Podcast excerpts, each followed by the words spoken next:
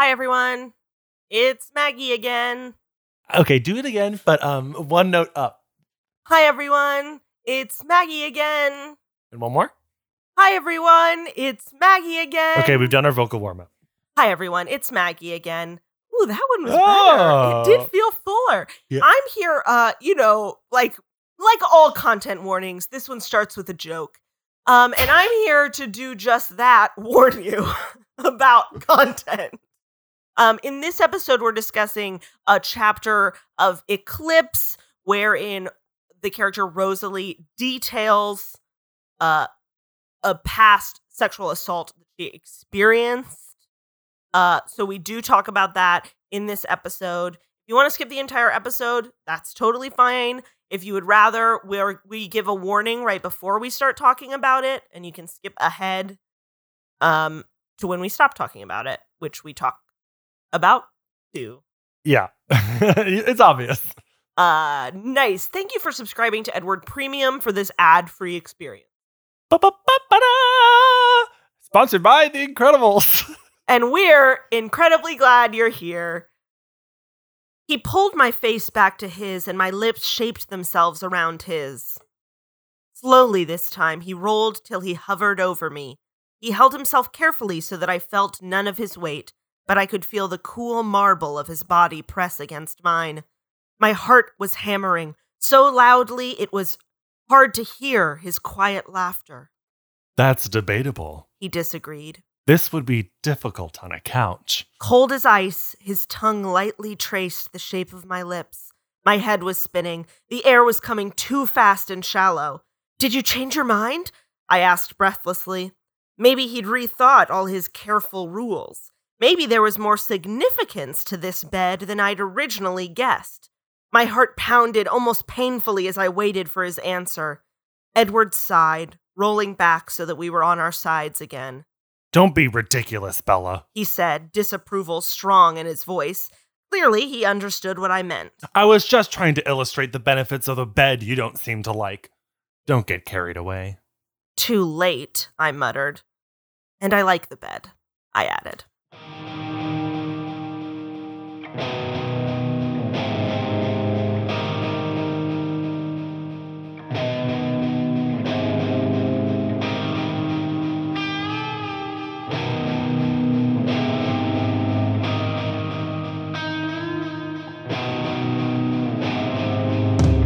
I'm not to sing a song this time. Fine, I won't make you. I choose to break pattern.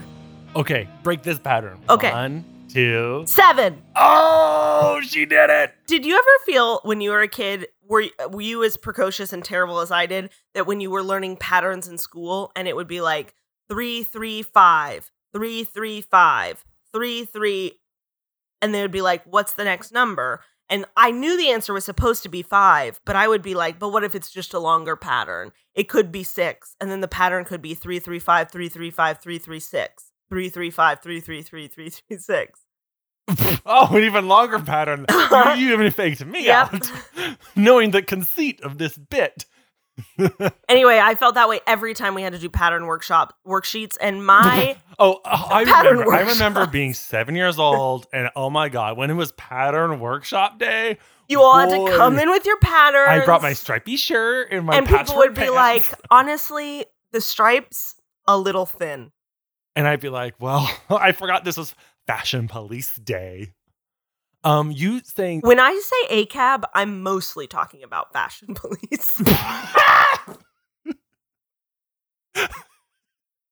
mostly Fashion Police? yeah, Um, it's like fashion police, um, mall cops, mall cops, uh, internet moderators, internet forums. moderators on forums, uh, Paw Patrol, Mhm. and then like you know the few bad egg police officers.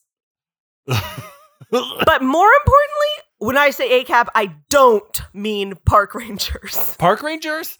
I will let a park ranger yell at me to get away from that buffalo any day, and I will thank them for protecting me and my family. Okay, I was gonna say all rangers are best, but then that that uh, acronym is just Arab.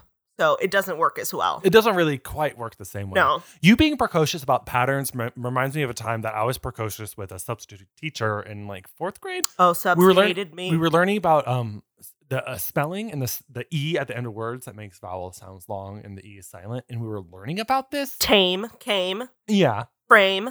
blame. Uh, that's it.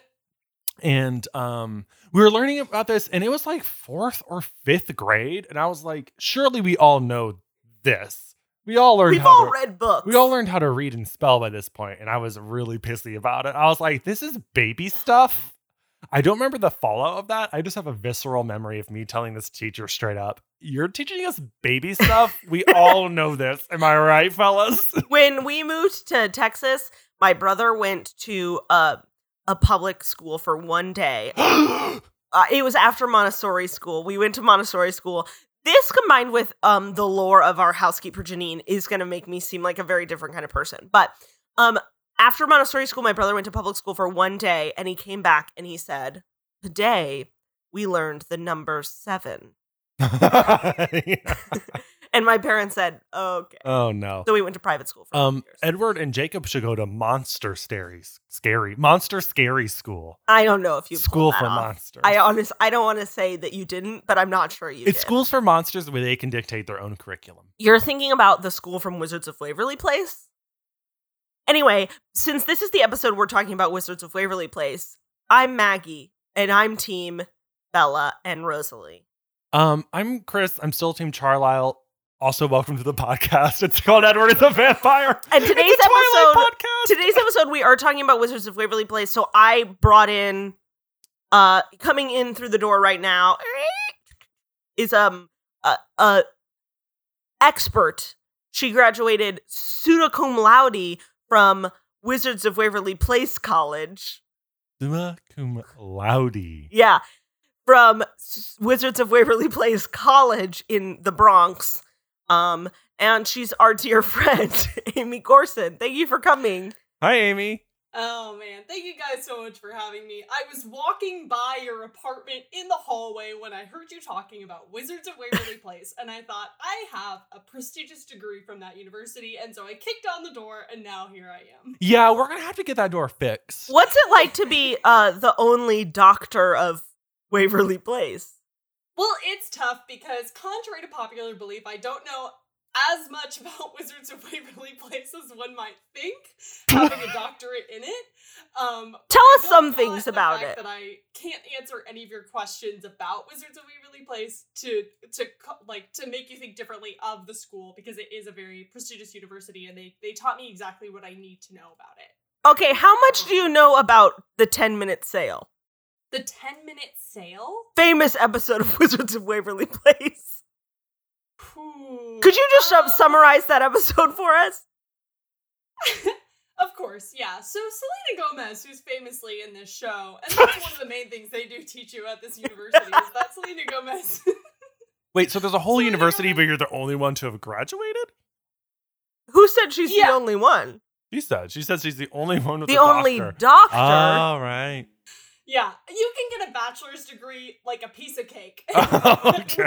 Wizards of Waverly Place University, but to get a doctorate, you go deep.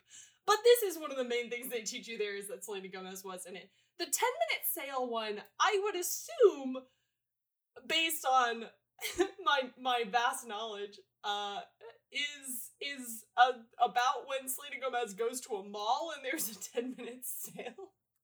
Nailed it. Got it. Amy, I'm I'm not gonna embarrass you and say that your nickname in college was Summa comes loudly. well, I'm so glad that you didn't say that then. I will not bring it up again. Or even one time. Um, Amy, I won't embarrass you by saying once I broke my ankle bringing you tampons. You can say that. I'm pretty proud of that fact. It was um, a tragic day where we went to the ER and they were expecting us to be rowdy, drunk college kids who broke an ankle on a party weekend. It was the biggest, the hashtag greatest college weekend. And um, the first night of the weekend, I violently fell, bringing Amy tampons. I was trapped under Chris's car. He thought I was doing a bit. He never came to rescue She was very quietly in pain. I think she was just. I, I think- was whacking the side of the car. I couldn't get up from the ground. It's like it's like she says she broke her ankle, but I think she broke her throat. She made not a sound. Again, I'm gonna say was whacking. I took my shoe off and whacked the side of his I don't. I don't want to blame you, but I feel like if I tripped and smashed my ankle, I would say, "Ow!" You had music on in your car, not to be a whole. You were Alice last episode, but you were. You had music on in your car so loud. Um, uh, I don't think we all went to uh, Big Ten school, and I don't think we ever had a. you can say the name. I don't think they're gonna sue us. No, I think they will. Oh, okay. Um, Well, once Amy and I went to the the big IU media office to try and get permission to film our wimpy web series on campus. We were like, we don't want to break the rules. We want permission. And they were like, no. weirdly, they said no to students First- just filming. First, they read our entire script and they were like, okay. And we were like, so can we shoot this? It's us and our video camera. It's nothing. And they were like, No. no, you'll need insurance. We did do it anyway. Yeah, we did. Because Yeah. they were like, you'll need insurance. And we were like, I don't think we will. need I don't think you understand. We're not Discovery Channel. And we simply won't have that. I also remember when, when we were so um uh to to pull back the curtain, Maggie and Chris and I all did a web series in college together. And we did this was very exciting at the time, but like the the campus television station picked up our web series. It and, still like, plays. Yeah. And Oh, like a show it. what? Like a ghost? Every once in a while, a friend who was still in college as of last year would text me, just saw you in right food court Yeah. playing. Oh, that's. I feel like someone pantsed me in a mall. what? Right. It is it is something that like at the time I was like, this is huge and something I will never be embarrassed about. And now Oh. I really wish we owned the rights to these the shit Yeah, we photos did I remember thinking, this is a big deal. I can't wait to be so famous. We have to be embarrassed about this. That's how I feel about this podcast. Oh man. My fame has nothing to do with how embarrassed I am about that. Yeah. I'm still a little bit like, ooh, I wish someone would My embarrassment some." mostly comes from not understanding how to read a single line from that script, like a human. My being. embarrassment, mo- embarrassment mostly comes from uh, deciding that the days we filmed were the days I should not shower and wear insane neon patterned clothing and hats. Various types Maggie of and I are hats. dressed horribly in every episode of the web series that we wrote and shot for ourselves. I don't know why we didn't think, let's ask one person to just pick our clothes for us. um, speaking of embarrassing things, Remember Amy that the episode that is sorry, I did interrupt you. Fully, Remember, remember fully interrupted me. I just want for I want the the listeners, the readers at home to know that the episode that is will be infinitely playing in our college as students uh, pack in and die of coronavirus this year is uh, one where we are standing making jokes on someone's grave. no, that that episode. Yep, that one. Uh, Although that one does feature uh, Morgan Burrs, prominent friend of the podcast. Friend Friend of the pod. pod. and she would Yeah. not like us gesturing to her role in that web series. Although she was so good in it. That episode should be erased. That episode should be scrubbed from the internet. but Yeah. Morgan Burris is so good in it. Yeah, yeah, Yeah. It's mostly her telling us to shut up and us going, You are so young for about 15 minutes. um, I was gonna say, uh, speaking of embarrassing things, Amy, um, we're reading Twilight in the year 2020, and don't forget, we decided to re- write this, read this, and start the podcast before Midnight Sun came out. So don't think that we're some bandwagon hopping podcast. No, it's way more embarrassing than we're that. we're idiots. So Yeah. when was your most idiotic moment, also known as when did you first read and get into Twilight? Oh, great question. Um, I got into Twilight in eighth grade, which would have been in 2008, I think. 2008, 2000, 2007, 2008 was like the first time I picked up Twilight. I think it was because of my friend Cassidy in middle school. Shout out to Cassidy if you're listening. Hey, Cass. um, but She I- sounds like a I was- cowgirl. I Can I call her Mama Cass? um, I did sort of hop on. I think Eclipse was already out, so I did. I think I went to the um, Breaking Dawn release party at a Borders. Me too, man. Um, but I wouldn't say that I was like a. I wouldn't say that I was like a hard line Twilight fan. I think I was like sort of a bandwagon. Like this is fun, and some of my friends are into it. Mm. Did you have a shirt? Yeah, but this was, I think, one of the. I I read. Um, You did have a shirt? What? I said, Did you have a shirt? And you said, Yeah. No, I didn't. I'm sorry. Okay. I can't. I misheard you. No, I never had. a Look, we hold our I guests' feet I- to the fire on this podcast. Truth only. I am Marc Maron. This is my host, Marshall Marone. Oui, oui! fon, fon, fon! Marcel Marron! Sorry, Marshall Macron. Marcel Macaroni Grill! Let me write my name upside down on your table! M as in Marchand. A as in Archand. Stop this. bit. R in, as in Archand. Amy, continue your story. C as in Sean. Save me. H as in hon. O as in on. N as in on. that is how you spell marchand. Thank you. Sorry to all of our French listeners. I just escorted Marchand out. I'm Maggie. I'm back. Yeah, Marshawn, I'm gonna have to. He peed, He on, peed our on our carpet. carpet, yeah. you know how the French do it. Yeah. Are we ready to dive into the book, or do you have more questions for our friend? Uh, well, well, I guess we're gonna have to ask questions if we go on, or else, well, if we don't take a break, we're simply never gonna talk about this wacko chapters that we read of this book. Sound good? Yeah, I love it. Oh. Wow, she Wow. loves oh, it. Icona Pop Who?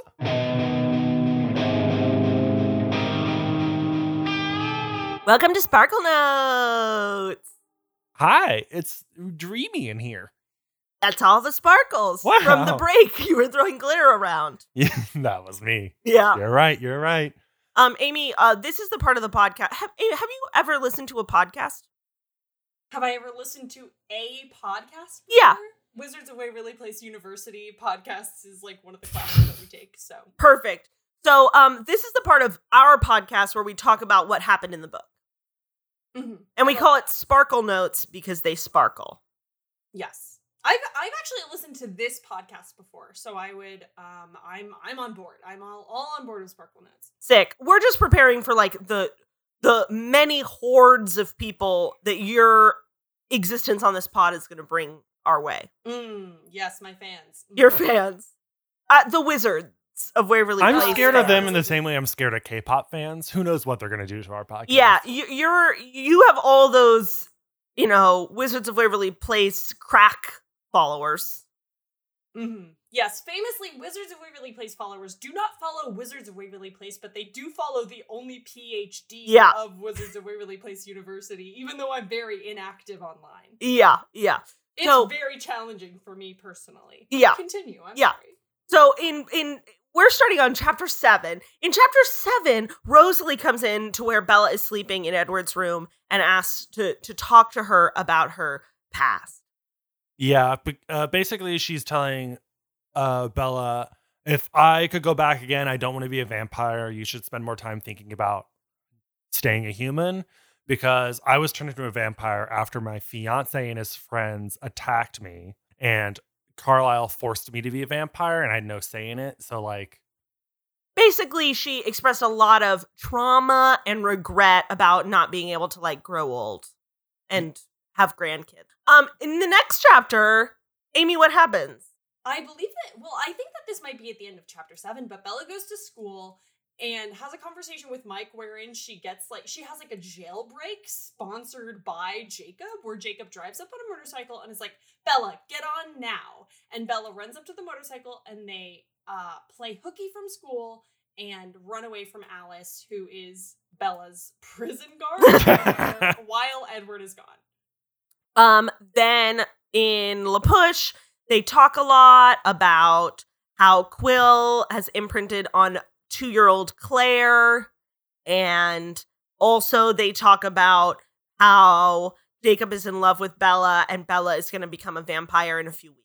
And Jacob's like, uh, that makes me mad. And then he says mean things. And Bella's like, I guess bye forever because you said you wish I was dead. So then Bella goes back to the Cullens house and she's all grumpy, so she goes to bed. Edward arrives. Sorry, I got too horny like Bella. Edward arrives and they just get like as close to having sex as you can without having sex. It was interrupted by a discussion about furniture. Yeah, I assume that like uh there was heavy grinding going on, but Edward's already has a marble penis, so he didn't have to get hard or anything. He always is Anyway. hard. then what happens, Amy? I'm so sorry. It is so hard to follow up when you talk about Edward's marble penis. um, um, I believe after that, and maybe I'm jumping ahead too much, but I think that at some point right after that, Bella goes, "Oh, uh, Bella recounts to Edward basically the entirety of her um conversation with Jacob. Edward gets very mad, and then I believe Bella goes home and starts and has a conversation with Charlie where Charlie talks about how Jacob called uh, and is very apologetic. Yeah, basically, Edward's like, okay, I trust you to go with your friend. And she's like, I hate my friend now. And then Charlie's like, you love your friend. And she's like, why are all my clothes missing? Someone stole all of Bella's clothes. Except her long khaki skirt, I assume. I, I Because who would want it? So someone is after Bella. They left Charlie, so they're up to something. They go to the Cullens house. They don't know who it is. Then Jacob calls, and they have a plan to keep Bella and Charlie safe from this new mystery vampire. So, a quick recap of where we stand with everyone. Bella and Jacob are friends again. Jacob and Edward are now begrudging allies. Against mystery threat. Charlie still hates Edward, still loves Jacob. Rosalie and Bella still lovers in the night. We'll be back. Bye.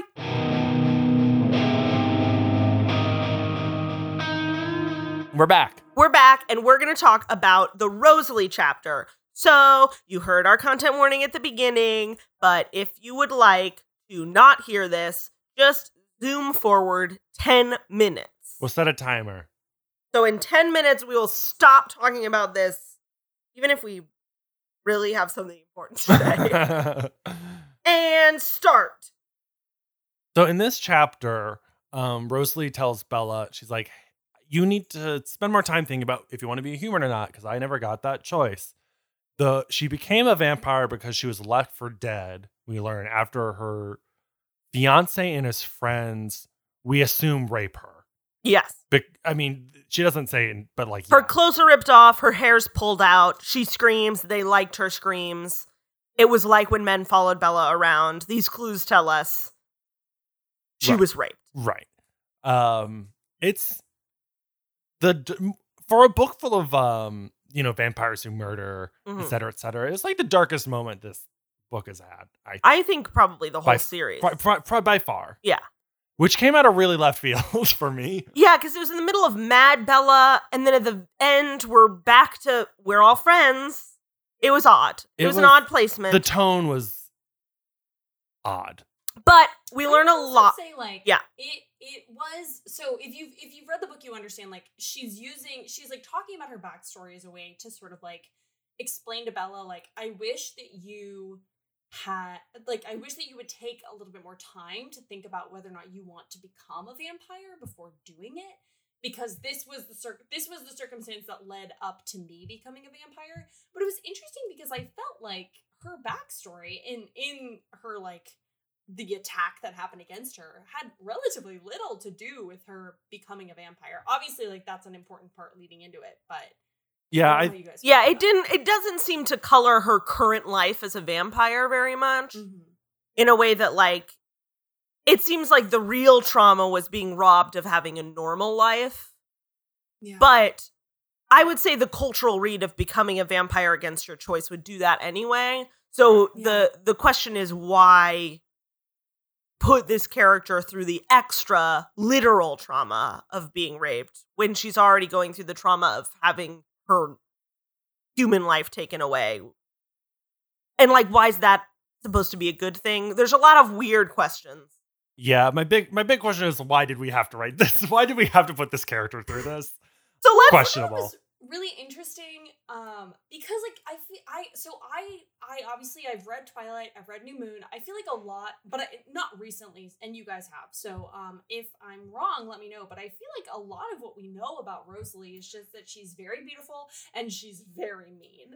Um and i think like her beauty is something that you come in sort of knowing about her. And i i think like it was really interesting in these chapters because Bella, even when she's sitting down on the bed to talk to Bella, is just like, Rosalie lowered her beautiful museum body onto the bed.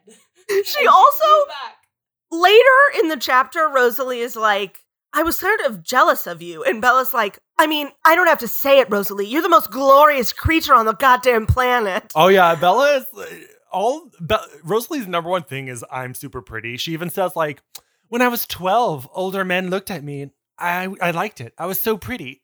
And I was like, okay, Rosalie, you pump the brakes. but it was really interesting because like the I guess like the reason that I felt like she was the something that I found was very sad, I guess, was like if you and I did get this sense from like the way that she talked about being attacked by these men is like this wouldn't have happened to me if I was less attractive than I am.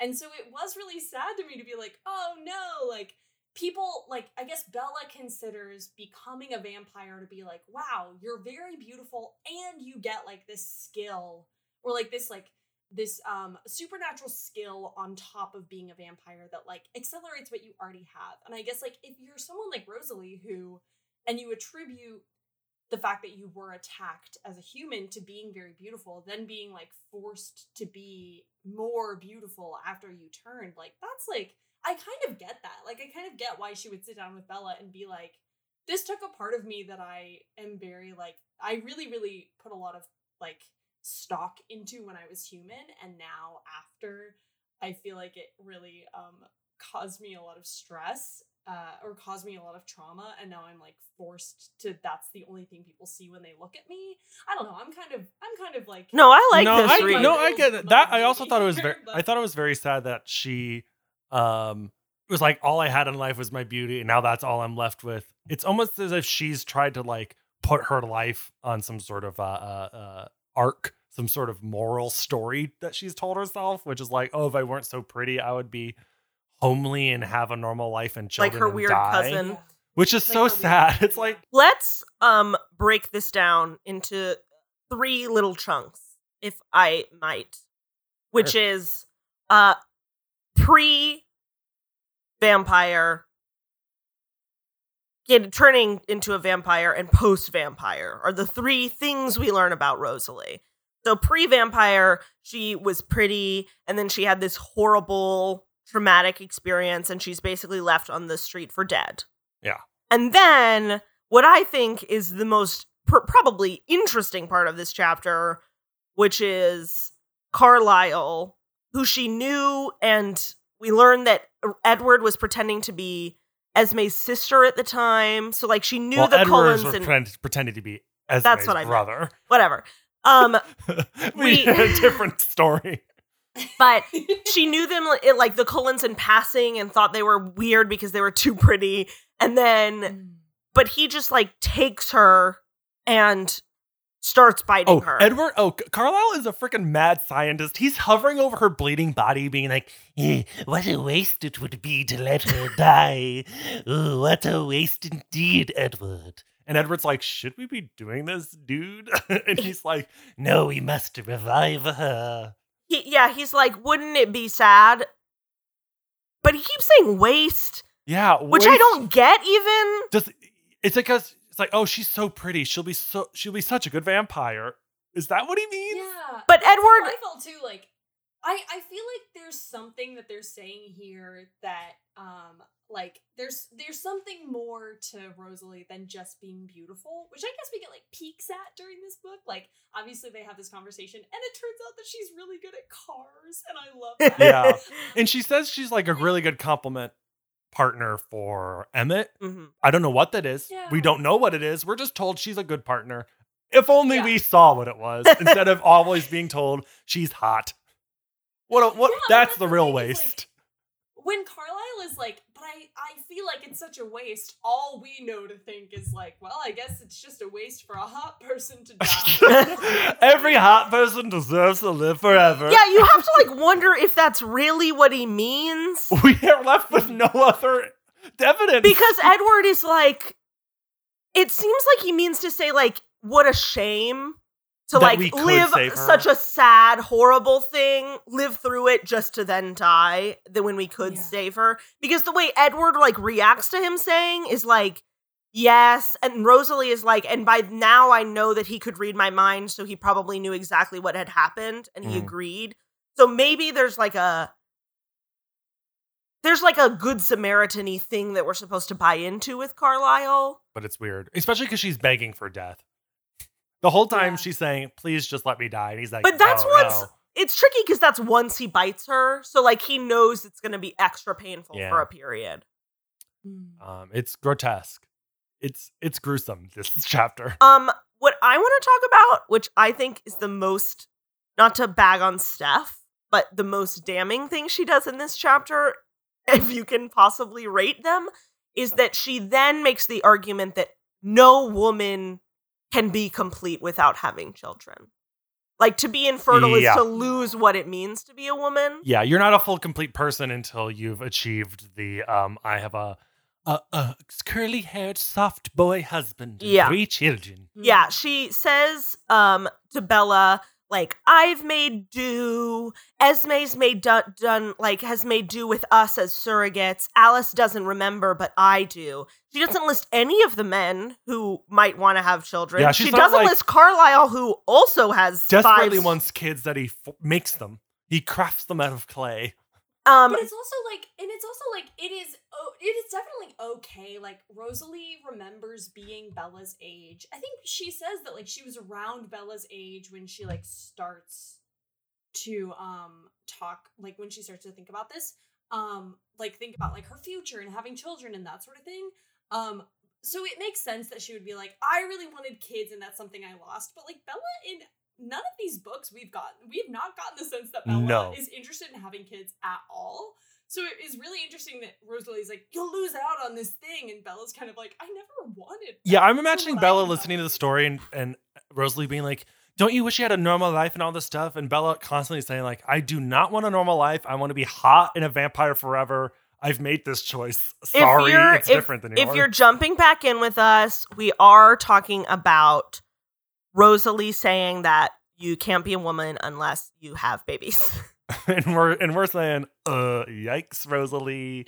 But also don't forget, but it's an she's from the ongoing thing. Yeah, but She- it's an ongoing thing in this book that you can't be a woman unless you're ready to procreate. Yeah. It's an ongoing thing with imprinting is supposed to be like you imprint with the one you're most likely to mate with and sometimes that's a kid Ugh. and my bones, my bones. it's gonna slipped out of happen with body. Bella getting a baby and it's weird.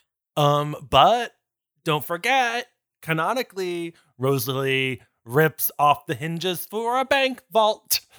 Oh yeah. Like a bank vault. Like a bank vault. Is she super strong too? But we haven't seen it before because well, she's vampire. she's a vampire, so I guess Yeah, she can rip. All vampires are just super strong. Yeah. inherently. It's a lesson how in these trying times we simply must rip the vault walls, the bank vaults, rip them to shreds. Mm. Put put those put those heirs to bank fortunes to And don't count bodyguards as people if you kill them. she pulled a big um i've never she's like i've never drank human blood Mm, and then um she takes the beat and then she's like well i have murdered which is like saying uh i've been a vegan my whole life except on thanksgiving christmas chicken rosalie and bella still have a little spark and they're kind of they're cooling off Yeah, they're or warming up i'm not really sure what direction we're going I in. love it though. any any change in heat is good for them There's like a lot of bisexuality. They compliment each other about being so hot. yeah Rosalie is like baffled that Edward doesn't pick any of the hot women around him. She notices how hot they are. And Emmett is her perfect partner because he's willing to look the other way while she, you know, dates women. also, this chapter is um s- strike one against characters in this book who want to have sex with their brother. Yes. This We're going to get back to that. Let's take a break. Okay, get ready.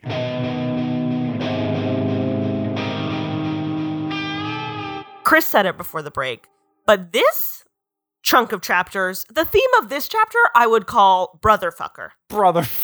yeah. I don't know if you've seen our favorite film, A Simple Favor, in which Blake Lively says brother fucker a lot. In a very funny fashion. It's very funny and like it's a great movie.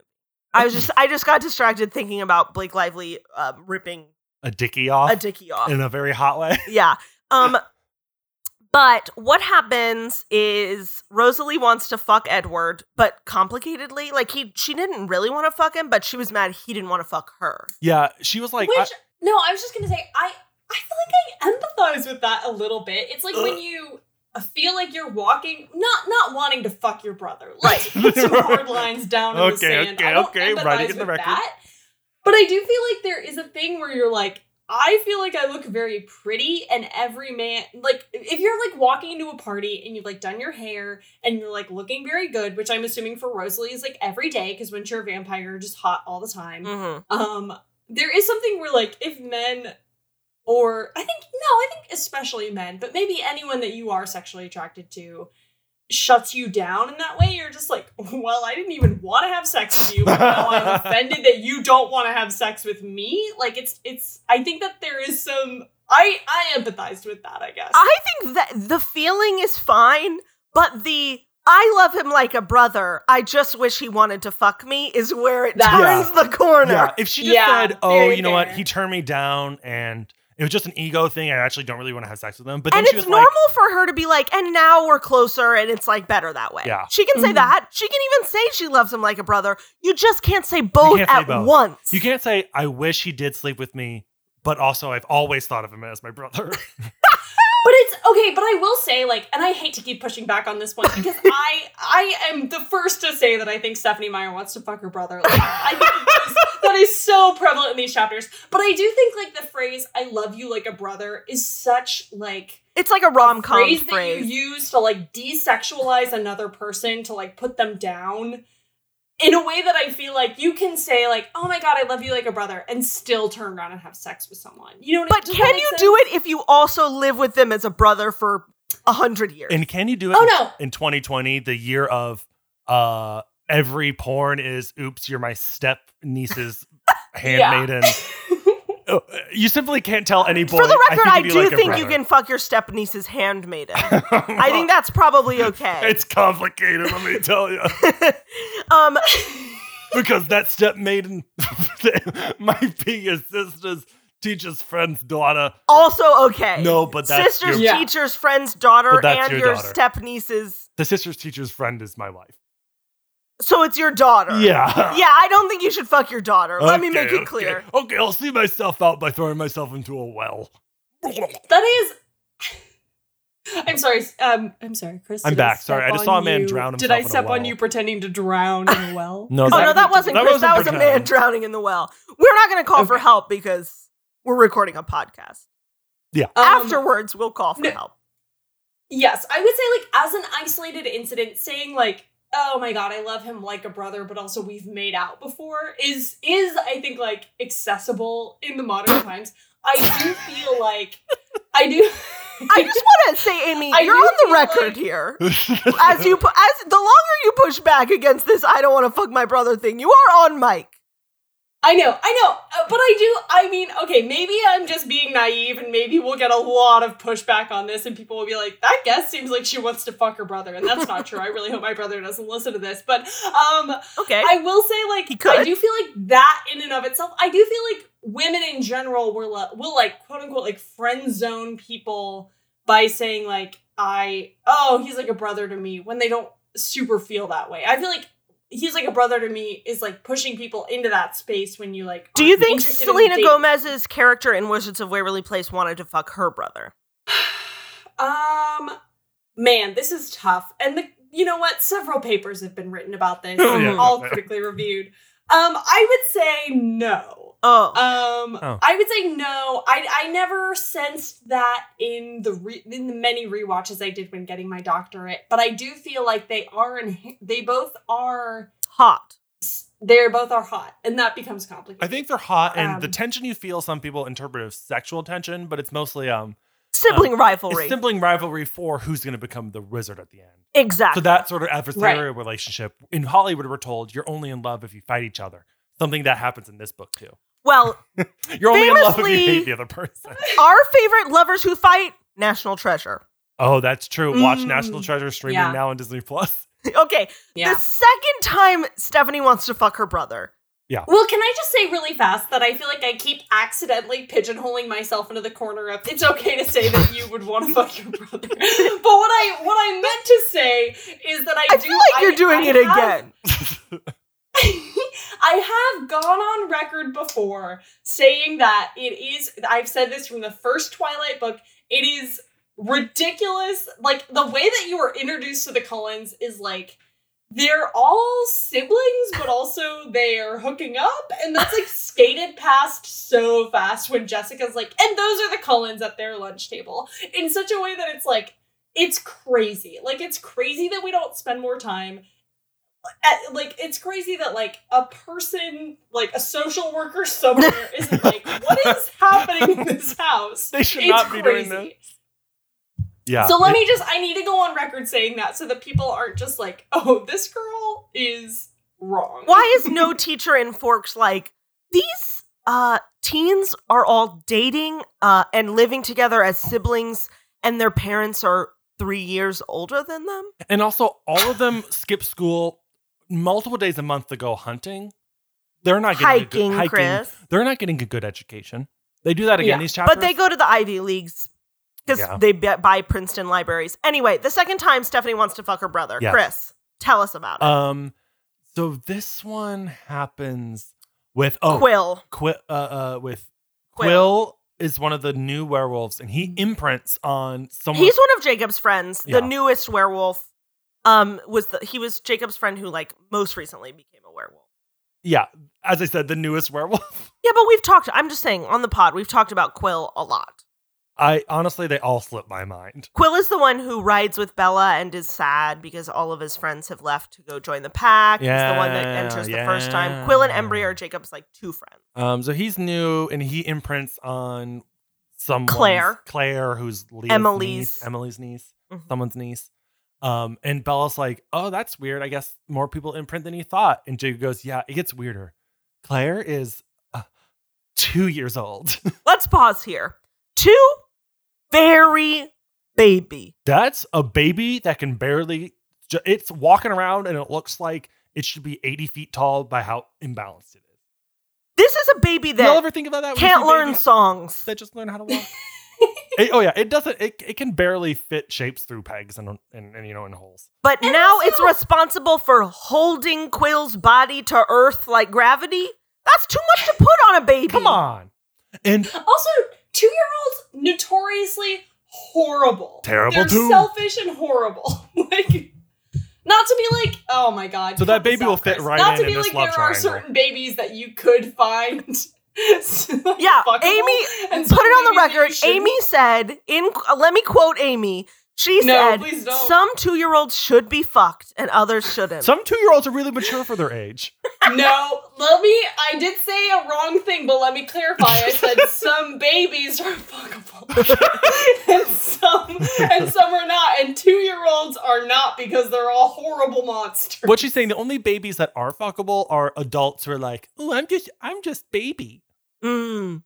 You know. Mm. Anyway, And again, Jacob- I would I would appreciate if you guys cut everything I say Oh, out it's- of the Oh, podcast. It's yo, not gonna oh, we're not. We're. I'm muting your audio track from the beginning. Everyone's just Okay, gonna hear good. us talking it's to I a think ghost. better if people just assume or like uh, or like push what I might say. You know what I mean? Like if they Yeah, it's choose I'll do an adventure. accent. Hi, I'm Amy. That's it. I'm so pretty and smart, and some babies are fuckable and some are too. Please don't make me say that. Um. So this baby. Even though I did say that with my human voice. you did. Um, but Jacob is like, no, no, no, no, it's not like that. he has to be very patient until he fucks her. and we're supposed to believe that's good. He's like, no, he's gonna be patient. Right now, he's just like the best, best big brother anyone's ever had. And then they're going to get older. Well, Jacob won't. She'll get older and then realize my big brother, who I love so much, I want to marry him and have his babies. I want to say was for someone as a who has a big brother. Um, the one of the big things that makes my brother one of the best big brothers is specifically that he doesn't want to fuck me. One of the prereqs. It's like a prereq for being a good brother. Yeah. Bad brothers might want to fuck you. Yeah. Good brothers never want to fuck you. Never want to do it. And No matter honestly, so how much of life is complicated, but that is a huge litmus test for brothers. If they're a good brother, they don't want to fuck you. If they're a bad brother, they do. and like, if they're a good brother, no matter how old you get, they still don't want to fuck you. Yeah. no huge. time will No- change it. It's, Yeah. Um, it's Um, forever. How how comfortable are you guys with like spoilers for future books on the pod? Do whatever you Totally want. comfortable. Okay. I'm as Um, comfortable will with that like, as I I, am Steph- talking about how fuckable babies are.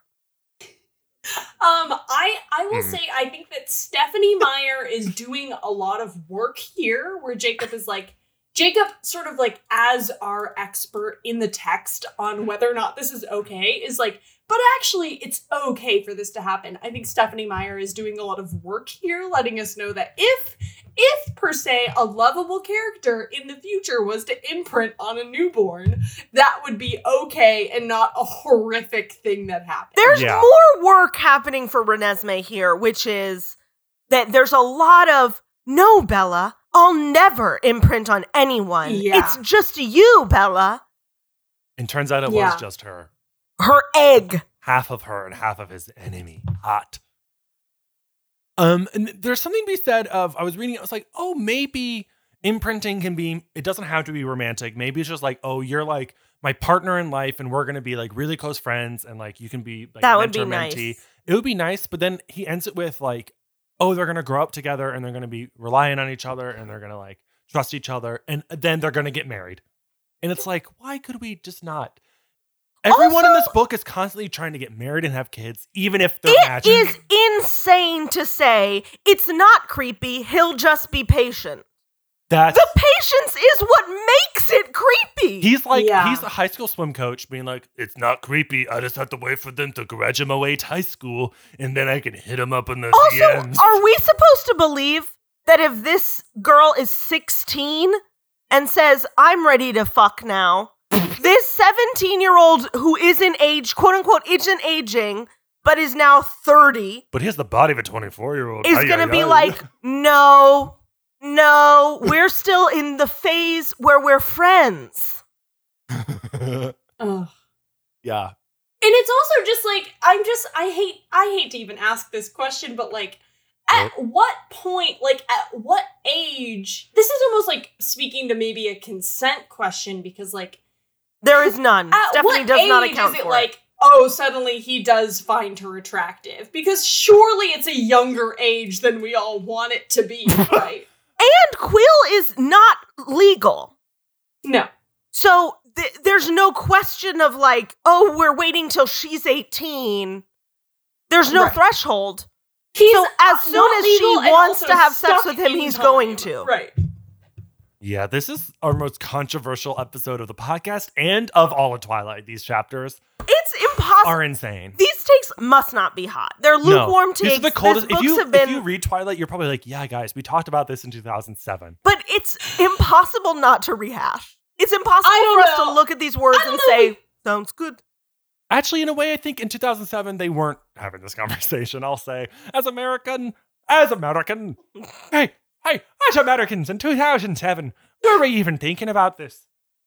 Hopefully, I I will say that you guys might talk about these takes not being hot. I would be surprised not to bring it back to my takes. I would be surprised if other people had strong takes about which babies at which ages were Okay, and were okay. not. So true, so true. Which is a take that I made during this podcast. If Chris has already cut it out, please also cut this part out.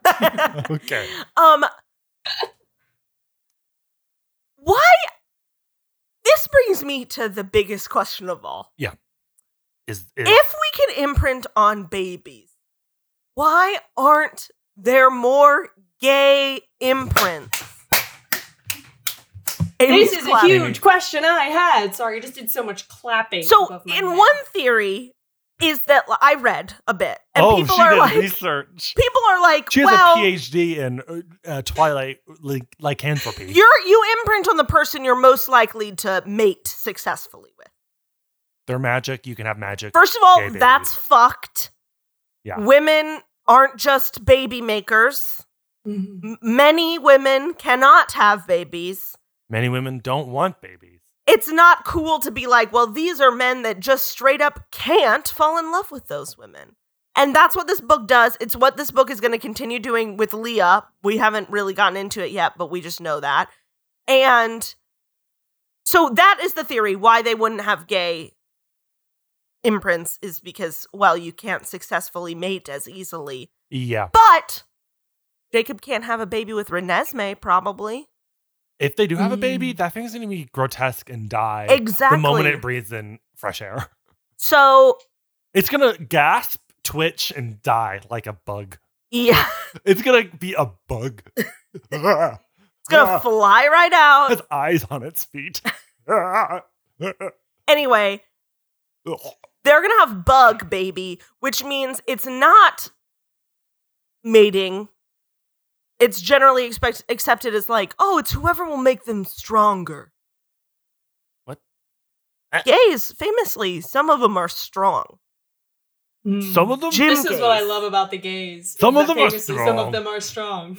And, you know, honestly, maybe Jacob just needs a nice boyfriend to calm him down and wrestle with him. He really does. Remember the last chapters, he does need a wrestle buddy. The last chapters we learned um one of the Sam, was he the first werewolf? Yes. He was like, I was a teen, then suddenly my body changed and I had different thoughts and I was the only one in town who felt this way. And it took me going to the old gay lodge to talk to the old gays to And figure out my body. I was so in love with my girlfriend, but now it was so much harder to be with her. And we tried to work it out, but then I realized what was different. so that's the constant push pull of these books is You- so so- hetero so straight and so that like go all the way around. deterministic. Yeah, yeah, yeah, yeah, yeah. It goes all the way around, baby. The old reach around. Thanks, Stephanie. The reach around of these chapters is that we end with just like six pages of very fast plot. Yeah. It suddenly we're like, Mm. oh, by the way, also there's a bad guy. Ah! So after like a, a hundred pages of brother fucking, we get to six pages of someone stole Bella's clothes. It's a vampire. A vampire stole Bella's clothes. We gotta help Bella, and now we're working with the wolves better. Yeah, there's a whole chapter with not a lot. Is everyone just kind of like talking in circles of like, do you know who the vampire is? I don't know. Do you? No, I don't. Do you? No. I guess we'll have to get the vampires help. The the werewolves help. I don't know why um they all forget what we know, which is that there are a bunch of bad vampires in Seattle. I don't know why they're not like, oh, it's probably the bad guys in Seattle. Yeah, I was like, I I guess because I know the story, but also like Stephanie. Can't, Also- we can't like learn that there's there's like a bunch of murders happening in Seattle. The vampires probably know what it is, but we haven't heard anything about it until I guess now, hundreds of pages later. Also, I don't know why we're not immediately like, okay, the bigger problem is that they stole Bella's clothes, which means they're for some reason want a bunch of her smell. We're like her. train we're tracking Bella and like like we're gonna find out training newborns to track her. But like why wouldn't she be like, oh, why would they need so many clothes to track her? Something bad is happening. But there's it's just like maybe there's one guy. Yeah. On the flip side of why is this happening so fast, I'm also in a way I'm thankful to have some more action, some Oh more yeah. plot Mm. happening. Things are Yeah. and and my some of my favorite scenes in these books is when all the Cullens are together, like making a plan. Yeah. Uh, Bella says that Edward was on the phone with Emmett talking about like what happened, but they were talking so fast she couldn't understand. yeah. They were talking vampire speed, like a cartoon. Yeah. Emmett and Jasper are coming over. and then she's like, "I guess we're going." Um, the other thing I was gonna say about vamps, oh, is that I'm also glad we're mostly past the can Bella go to the reservation and have a friend? Can she not? Blah, blah, blah. Yeah, we kind of settled on Mm. it's fine. So let's That's take a like break. such a frustrating seven full chapters of this book where Yeah. where they're like and I, you guys have like addressed it on previous chapters too like previous episodes of this podcast too but it's so much just like Bella being like buffeted back and forth between like the gale force winds of like two like toxically masculine forces where she's just like, Can I go see my friend? No. And then she goes to see her friend and he's like, I hate your boyfriend. And she's like, Oh, I hate that. And like, oh, I think we so see a frustrating to listen funny a funny I- image of Jacob and Edward getting along in the very end of this, which is like you see how their personalities kind of would click if there wasn't this girl in the way, which is what's going to happen. They're going to have to live together for eternity as Mm. um brothers slash father son. Uh, so there's a fun amount of speaking of wanting to fuck your sister. Jacob wants to fuck his mom and sister friend. Is Mister. Yeah. And that's cool in this universe, I suppose. because the lines between mothers and brothers and siblings and lovers is all confused. There's no and- rules except you have to be straight. We'll be You back. You absolutely must be straight, and that's it. The only rule.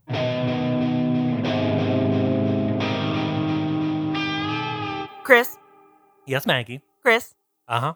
Amy, Yes. Chris, No, I'm done. Amy, Mm-hmm. Amy, I, Amy. Yeah. I, Amy, okay. I cannot stop. Chris, Yeah, what is it? Chris, I cannot Just tell stop me. thinking about when when Bella gets back to the house and hasn't done laundry and has to do her and Charlie's laundry. I missed this. Charlie doesn't do his own laundry. Oh, Very Charlie. Another n- notch in the belt, huh? She strips his bed for him and goes down to do laundry. You know, he's a working man. He's he's so tired. He's just on the couch. Good point. He, when he's not working, he's either fishing or watching the game. The game. The game. That's rough. It's also very funny when um when she like comes back and she like realizes some of her clothes are gone because a vampire took them and she's like did you start a load of laundry and he very guiltily is like did you want me to he's like oh no of course not but did you want me to i'm sorry But she also is like, oh, I thought I had a pair of socks on the floor. My laundry bin is full, but not overflowing. Hmm. Maybe some of my clothes are gone. Also, they take her whole pillow. Yeah. the whole thing. Are they going to shred it up and pass it around, you know, a vampire club? Be like, you get the Mm, corners. yeah every vampire hunting her gets a loose fistful of downy feathers Or like a Victorian lady with her with her pouch of potpourri while she walks through the town. Next. Uh, who do you want to share yours, Amy, or want me to? I'd love to. Um, Okay. I'm fine to go either way. Chris, do you want to first? Oh, sh- Okay, she let's goes. cut this gentlemanly. Oh, Dueling. A- Chris, mine is also from chapter nine, so maybe you Amy should go goes first. either way. Maggie, tiebreaker. okay. Um, I say that Chris goes. Wow, she does love me more. No. Oh well, pity. That's what that means. it was course. pity. I know. yes. Um, so my can't stop thinking about is um Pity would be a great name for a small pig. Pity the pig. pity the pig. Go ahead. Um, I pity this pig, also known as Edward. um, so Edward, we learn when the Cullens were in Alaska, really caught the eye of another vampire. Her name is Tanya. this was so funny. Mhm. She's the Carlisle of Alaska. It's like her coven. so we learn about this through Rosalie, and then Bella's like, "So Edward, um, how many girlfriends did you have before me?" Basically, and then Edward's like, "Shut up, it doesn't matter." And Be- Bella's like, "No, just tell me about her. Come on, come on, tell me." She was like really jealous, which is insane because Edward wanted to kill himself over you. Like, you're perfect for him, Bella. You're Come on. fine, Bella. Anyways. Bella, no one can hold a candle to you, Bella. but Bella's like, just like, because if they tried, Edward would break their arm. and also Right. Edward would explode in flames. Candles. Um, uh, Bella's like, just tell me what she looks like. Edward, He's just tell not just me. a can of gasoline. yeah, he's full of. He would Hot just air. explode into flames. I want him to explode into flames. Okay, go ahead. Go ahead. Go ahead. So Edward's like, um, okay, I'll describe her. Uh, she has dark hair. I don't know. She looks like all of us: white skin, amber eyes. You know. Pause. Wait, what? Yeah, Edward is basically like, yeah, you know, all vampires, white guys. All vampires, according to Edward, are white? Question mark. Ooh, And vampires are created, so all the vampires are white people who decided only white people deserve to be vampires. This is why Catherine Hardwicke famously was like, I think we should hire people that aren't just white people. And Stephenie was like, no, no, vampires are white. Vampires are white, as if you can't like have like skin that looks like it doesn't have blood under it, and also Mm. have dark skin. Also, Like, Which is interesting. people who aren't in the white movie, look several dead of the vampires are dead. black, right? and they can, yes, in the movie, um, Laurent. Uh, but they also like people that aren't white can be pale. Yeah, You can like Mhm. have power. yeah, and you can look like you just don't. Yeah, as a, yeah, it's insane. Also, She has one idea of what a vampire looks like, and maybe it. he meant he look she looks like all of us, like emphasis All on the, the- us, all the like we the Cullens Cullens, and but you. but Mm. there was no emphasis on us. No, He said all of us, white skin. he said all of us, meaning all vampires, I agree. and it was odd. Fucked. Um, although to to Chris's moment that he can't stop thinking about, I thought it was so crazy that both Edward and Bella are just like, yeah, I've never had a crush on anyone that wasn't you. And I feel like if I was in that situation, I would be like, oh, this is really embarrassing because I have a crush like every 35 minutes. I'm trying to get a new crush on someone. And I I would Just- be like, that's a lot of pressure. Edward has been like, alive maybe for you over a hundred years and has never had another crush. Yeah, that to Which me is wild. says that you're not ready to date anyone. I would be like, if you can't oh- comfortably mention that you like you've had crushes, you are not ready to No. get married. I would be like, Simply oh, not. is there something wrong with me? Like, am I giving off a scent? I would be like, um, maybe you should date around, dude. Like, yeah, that's a lot of pressure for me because I really love Evan Rachel Wood and Rosalie. That's Bella. yeah. Bella's gonna be like, hey, I think like we're gonna be married for like another hundred years. That suddenly you're gonna be like, wait a minute, I never really explored the the world of ladies. Right. that was funny. In my version of these books, they would um get married still, but like have an agreement. Open it up. Yeah. Yeah. Why not if you're gonna live for a hundred million fucking years? Exactly. Amy, Yeah. what's and you have like, especially if you're like soulmates who understand each other like intrinsically, you Totally. can like sleep around a little bit and still like Totally. have that relationship, you know? not in this universe? Amy, you're up. I am. Oh yes, hello. Okay. My moment that I cannot stop thinking about is in chapter nine when Bella comes back from her long forced sleepover with Alice.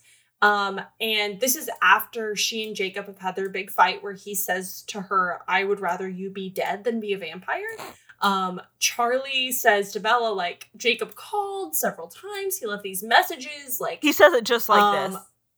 He's just uh, Jacob called several times. He left all these messages. Yeah, and all like every I do feel like you guys have mentioned this before on the podcast, but like Charlie is so actively pro Jacob. Team Um, Jacob. and he's just like, you know, every time and it's like hard and it's so hard for Bella to be like, no, Jacob is like being a dick because then she would have to be like, Jacob is a werewolf. Um, He's not like, not being a that she can say to Carlisle. Um, but it is very funny because uh so, so the moment I can't stop thinking about is Carlisle for like the 13th time in 90 pages is like maybe you should give Jacob the benefit of the doubt. Maybe you should give Jacob a call. Jacob loves you. Maybe you and Bella says to him, "Are you doing are you paid to do PR for Jacob or is it on a volunteer basis?" And I love that so much cuz I as a Bella is a stand-in for us as a reader. So true. And I, as a reader, right before that, was like, Charlie is really hitting this Jacob stuff hard. And I feel like it was one of the only times in this in this book series that Bella is saying what I'm thinking, which is Charlie, you have to cool it. We the love a big Bella Zing. we love a Bella Zing. Charlie is pretty funny in these because he is doing that the whole time, and also he when Jacob or when Edward and Bella were talking fast in the kitchen about the vampire, he was like, "Oh, are you guys fighting? Don't let me interrupt." Keep fighting. I fucking hate you. Which is really funny because, like, obviously Edward knows that because he can read minds. Yeah. But I, I can't imagine being in a relationship where my dad would pop into the room and actively be like, I fucking hate your boyfriend, like, out loud. Um, I have one more, and it is that um when they're kissing, we read this at the beginning, so it's not a surprise. Um, Bella says, "My lips shaped themselves around his." What? Just like I can't I can't do it silently because this is an audio medium, Yeah. but it's like ow. Because his lips are unmoving statue. Mm. It's like kissing a statue at the Met. I'm picturing it. I'm picturing Yeah, it. Yeah, uh huh. Imagine Okay, it. okay. I can't picture any statues in the Met that wear wayfarers and, you know, jacket. That's who you want to kiss. Well, that's Edward. You, Mm. uh, um, I, uh, I don't think he ever has worn Wayfarers Yeah. and a jacket. In that famous scene of Twilight, Which he one? gets out and he puts on his wayfarers and he smiles his little toothy grin, oh, in the and movie. it's like hot. oh, I, I think, um, if you, okay, guys, if you had to kiss one statue, who would you pick? Oh, David. David. I said it I was also going to say David. But Okay, now instead, I'm, I'm gonna wondering pick- if it's the only statue I'm very familiar with enough to say. I'm gonna pick the, the one in the Met of what's his face holding Medusa's head. Oh, okay. I'm gonna pick. I'm gonna Mm. pick the statue of um Venus giving birth to the fish uh at Showalter Fountain. That's good. And again, we would never say which school we go Not to school. on this You won't tell- podcast. Just look up statue of Venus with two butts, and you'll Yeah. get this one. Does she have two butts? How did you go to this school and not know that she has two butts? This is like something that the tour guides say on every tour. They're like, "Yeah, she's got two butts." It's because they I did didn't go on a tour. they had to make Yeah, she's got four ass she's got two cheeks. Okay, I'm gonna have to look this up. You can start ra- to wrap up. Um, I was gonna say the other, or I would kiss a bust of Abraham Lincoln. That man, Mm. great president. I feel like it would be nice to kiss a bu- kiss a bust. Um, but maybe I would kiss the Washington Monument. no lips. No. Just my lips on the side of the brick where the brick changes color on the wall. Oh. Well, you know, it's it's partially made out of Indiana limestone, so you could Mm. kiss them at and a again, college. we're not saying which school we went to, but No. I'd kiss that. Just part. say, just know that it's a school that uses Indiana limestone also liberally liberally, and also it's in the Empire State Building, and the Pentagon. the Pentagon. Pentagon. Look, Our grubby little fingers are all over this this country. Ugh. uh, cut that out. You I'm- guys I'm gonna didn't cut that super later. laugh at the Washington Monument joke, but I feel like the listeners will. Oh, okay. Oh, by the way, the listeners haven't heard my bad joke because they're still cracking up over your Washington Monument bit. They're catching their breath. They had to pause. They had to do a lap around the building, going yabba dabba doo. That's so funny. They're slapping their Oh, knees. the Their knees fans are broke. hooting and hollering for these statue jokes that we're making. Uh, Oh man. well, Amy, Um, if you think Amy should be locked up for all the stuff she said about fucking her brother and babies, Fuck you, Maggie. Um, this please sucks. DM us so much controversial on stuff that I could maybe Instagram. go to jail for on this podcast. Our uh, our Instagram is at Edward is a vampire pod. um, you can send us long form cease and desist letters um, about Again, this. Subject line: Amy should be in jail. Or I wish I was dead. for our most controversial ep yet, to report us to some sort of league of angry moms. I'm Edward actively is a sweating moms, right now. they be angry. They be angry uh, at Edward a Vampire Pod at gmail.com. Um, leave us an iTunes review. Leave us a five star review and say, I love how much they talk about gross stuff. Say, please leave us a five star review uh, that says Amy sucks. Amy should be in jail. Uh, oh, please don't do that. we'll this is my first time being on a podcast, and it was not what I had hoped. it went great. And then um, we started roasting you. This Amy, was do you want to plug anything? Um, yeah, I do. So I I am actively not doing comedy right now because every form of comedy is closed. But um, Oh, thanks for if coming on our podcast. Right, except for this podcast, which is So, going are you- very well for me. I have are you admitting- advocated for anything I wouldn't advocate for in real life, such Are as fucking toddlers or fucking I was brother. gonna say, are you admitting that nothing you've said on this po- podcast should be interpreted as a joke?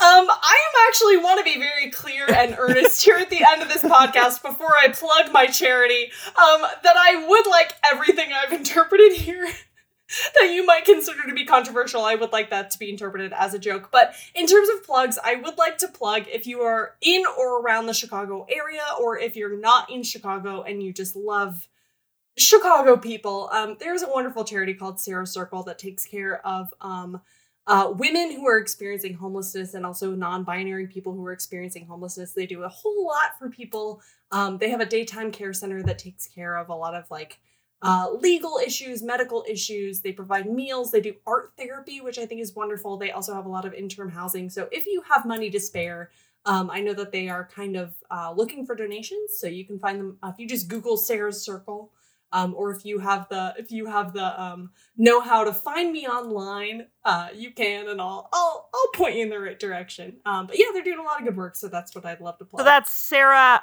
S as in Sarah, A as in era, R is in ra, A as in ah, H as in, and then Yeah. circle like the shape. yes, um, I mean- Sarah as in the the biblical woman's name Sarah, and then circle as in the fundamental shape, the circle. Uh, those. Um, you can scan Um, this Sarah QR code right here to go right to the website. Bloop. Hold up your phone to the Wait. podcast. um, I'll read it out for you. We'll post we'll post some info. Uh we've been doing, you know, little hypothetical paywalls, so this week can be Sarah's Sarah Circle. circle.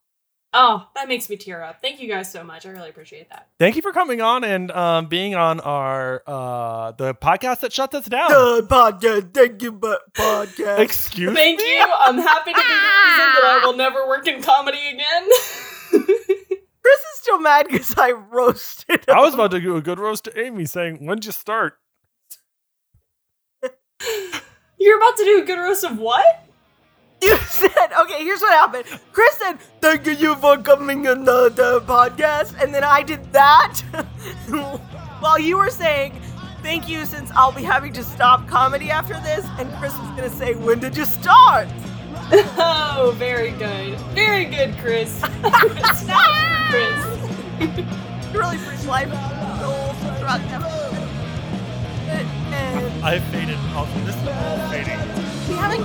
I do feel like Sarah's Circle is going to send me a cease desist. I don't. So please stop advocating as a horrible advocate for my business. Non-profit Should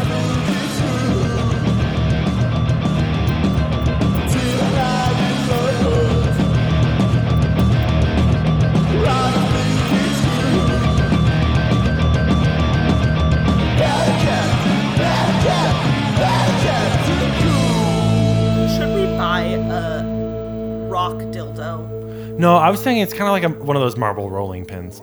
I do not want to buy a, s- a- a- a enamel dildo. Th- They sell them all the friggin' time. They Like crystal. all? No, sex people. sex people? Yeah. Who? Sex people. Do you know who this is, Amy? The only person that I can think of who would possibly sell like a rock dildo is like Gwyneth Paltrow, and that's it. He seems like a goop item. End of list.